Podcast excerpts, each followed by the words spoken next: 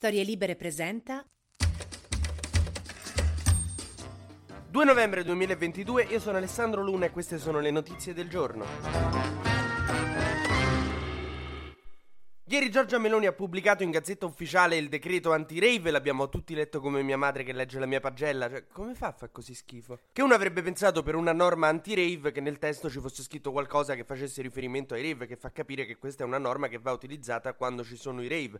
Quindi che ne so, nel caso in cui ci sta musica alta o ci stanno ragazzi drogati o c'è Vauro. Invece niente, il provvedimento parla semplicemente di riunioni di più di 50 persone che sono pericolose per l'ordine pubblico, che chi lo decide se sono pericolosi, cioè magari passa un vecchietto e poi il carabiniere gli chiede ma secondo lei è pericolosa sta cosa? Mm, sì, va. Mettemoli dentro.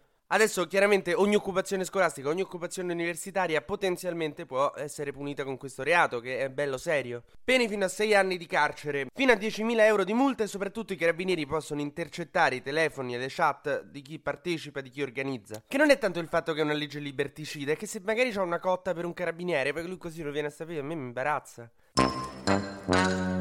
Thank you.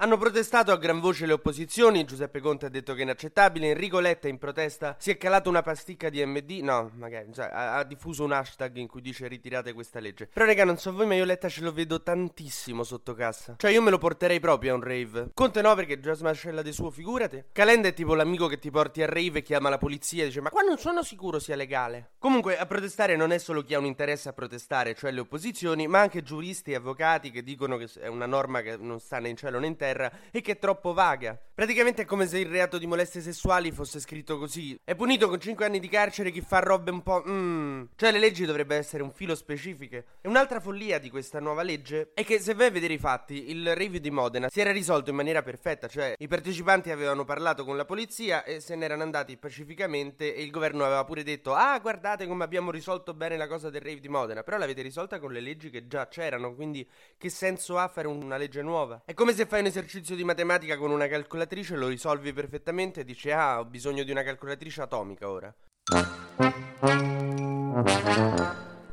Nel frattempo, Giorgia Meloni, secondo me solo per farci rosicare a noi, è andata nella terra dei rave perché sta a Bruxelles. Però non è andata nel Benelux per partecipare al Tomorrowland, è andata lì per incontrare la von der Leyen, che comunque come esperienza è ugualmente mistica secondo me. E per dire all'Europa e alla Commissione Europea: Ciao, sono Giorgia, ragazza nuova, gestisco io mo. Ed è lì per chiedere come si può muovere col PNRR e se può chiedere più soldi. Solo che mo deve far finta che non li ha insultati fino a ieri, un po' come quando la suocera c'ha il figlio che si sposa quella che a te non ti piaceva, ma da guarda sta stronza devi passare. Ah, che bello passare il Natale con voi.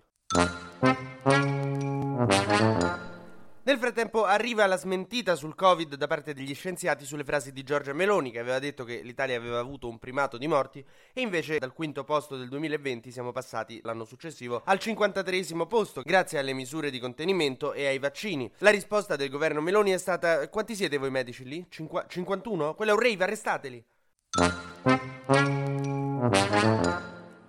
Facciamo un giro sugli esteri. Dei sabotatori ucraini sono riusciti a entrare in una base di elicotteri russa e a farli esplodere, attaccandoci degli esplosivi senza che nessuno se ne accorgesse. Per vendetta aveva iniziato a bloccare le navi che portano il grano nel Mediterraneo, però è notizia di pochi minuti fa che è rientrato nel patto del grano, quindi come si dice in termine tecnico, ha abbozzato. Netanyahu ha vinto le elezioni in Israele, adesso andrà a governare, solo che la maggioranza è veramente sul filo e cresce l'ultradestra. Evviva! A proposito di ultradestra, Bolsonaro alla fine ha detto che ha avviato la transizione per passare dal governo suo a quello di Lula, ma non, non è che riconosce proprio la sconfitta, la, la sta prendendo come berrettini quando sbagliano a palla. TG Luna torna domani mattina, sempre tra le 12 e le 13, su storielibere.fm.